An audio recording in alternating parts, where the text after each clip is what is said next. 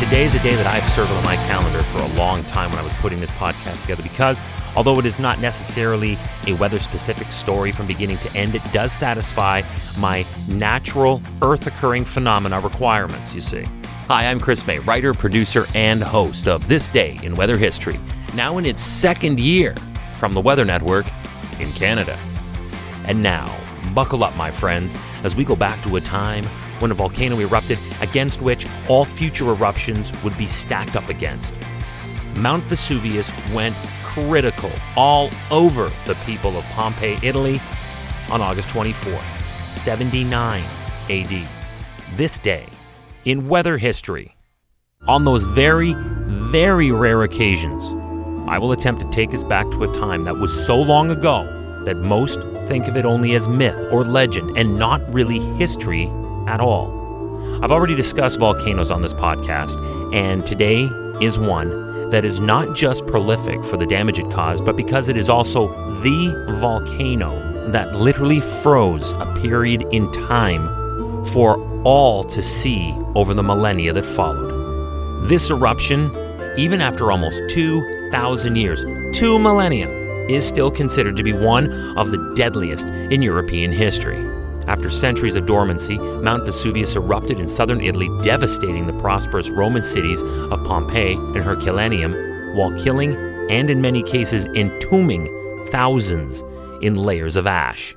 Mount Vesuvius exploded with a deadly cloud of superheated tephra and gases 33 kilometers, that's 21 miles up into the air, ejecting molten rock, pulverized pumice, and searing hot ash at an apocalyptic rate of 1.5 million tons per second.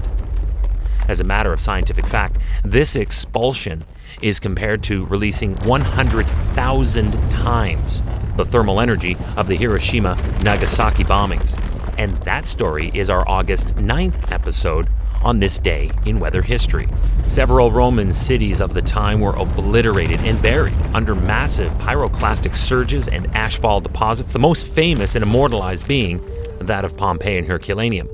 Preserved eerily well by the extremely hot coating, it was possible for archaeological excavations to discover a lot about the lives of the citizens of that time.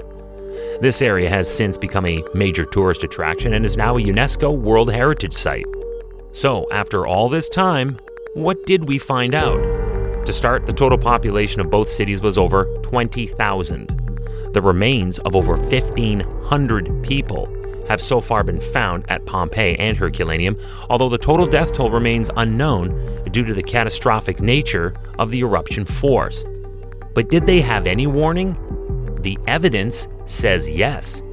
Earthquakes will normally precede volcanic eruptions as they are all entwined along the same fault lines. For this area, there was a major earthquake that occurred on February 5th, 62 AD, causing widespread destruction around the Bay of Naples and particularly to Pompeii itself. This had not happened since 279 BC. Then, two years after this quake, another smaller earthquake took place in 64 AD, and then the tremors would continue for four more days, becoming always more frequent, leading up to the actual eruption. Yet still, the warnings went completely unrecognized.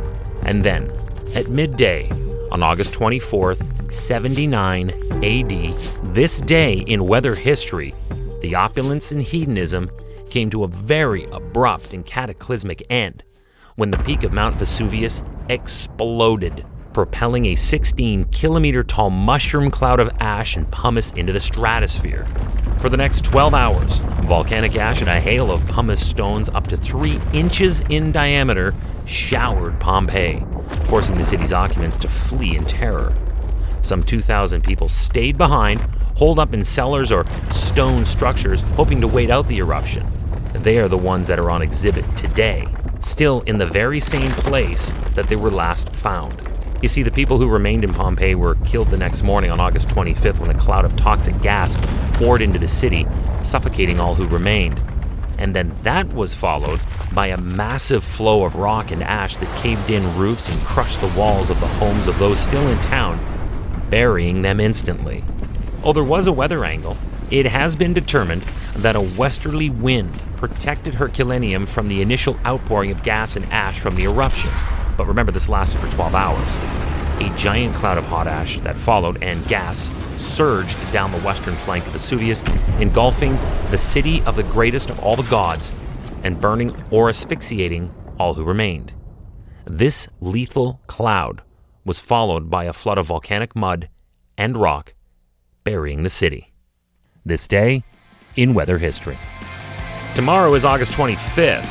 It was on this day in 2017 when Hurricane Harvey roared through the state of Texas and into the history books as the only storm in American history to equal the devastating cost of the legendary Hurricane Katrina.